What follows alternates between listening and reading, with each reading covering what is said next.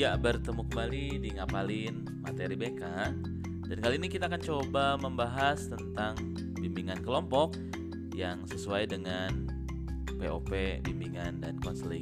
Dan untuk kali ini yang kita rujuk adalah POPBK SMP.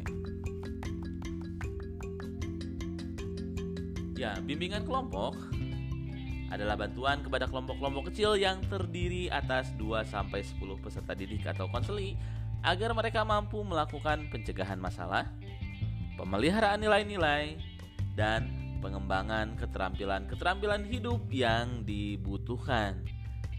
Bimbingan kelompok harus dirancang sebelumnya dan harus sesuai dengan kebutuhan nyata anggota kelompok. Topik bahasan dapat ditetapkan berdasarkan kesepakatan anggota kelompok atau dirumuskan sebelumnya oleh guru bimbingan dan konseling berdasarkan pemahaman atas data tertentu. Topik bimbingan kelompok bersifat umum atau common problem dan tidak rahasia. Sekali lagi, tidak rahasia.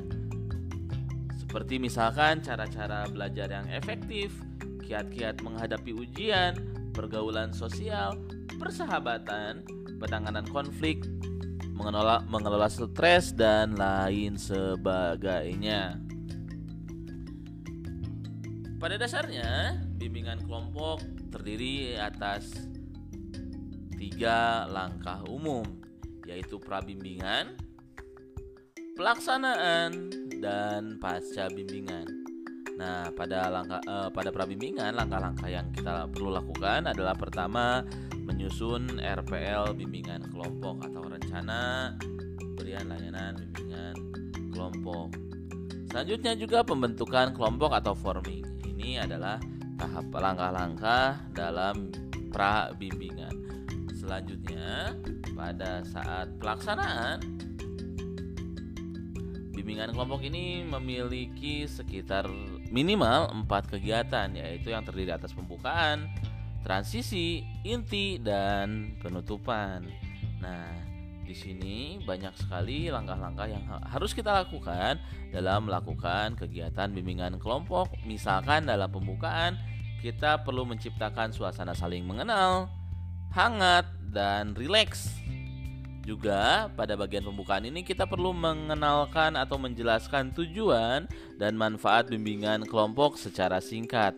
Selanjutnya kita juga perlu menjelaskan peran masing-masing anggota dan pembimbing pada proses bimbingan kelompok yang akan dilaksanakan. Setelah itu, pada pembukaan juga kita menjelaskan aturan kelompok atau group rules dan mendorong anggota untuk berperan penuh atau berperan aktif dalam kegiatan kelompok. Selanjutnya tentu saja dalam pendahuluan ini kita perlu memotivasi anggota untuk saling mengungkapkan diri secara terbuka. Dan tentunya selain memotivasi tersebut, kita juga guru BK juga perlu memotivasi anggota untuk mengungkapkan harapannya dan membantu merumuskan tujuan bersama.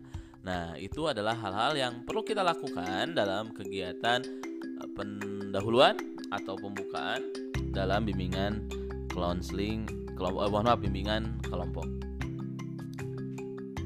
Selanjutnya adalah tahapan transisi, di mana tahapan transisi ini guru BK perlu melakukan kegiatan selingan, bisa jadi permainan kelompok, bisa jadi perkenalan dan lain sebagainya. Nah, ini perlu kita lakukan dalam kegiatan transisi. Gunanya untuk apa? Ini digunakan sebagai norming.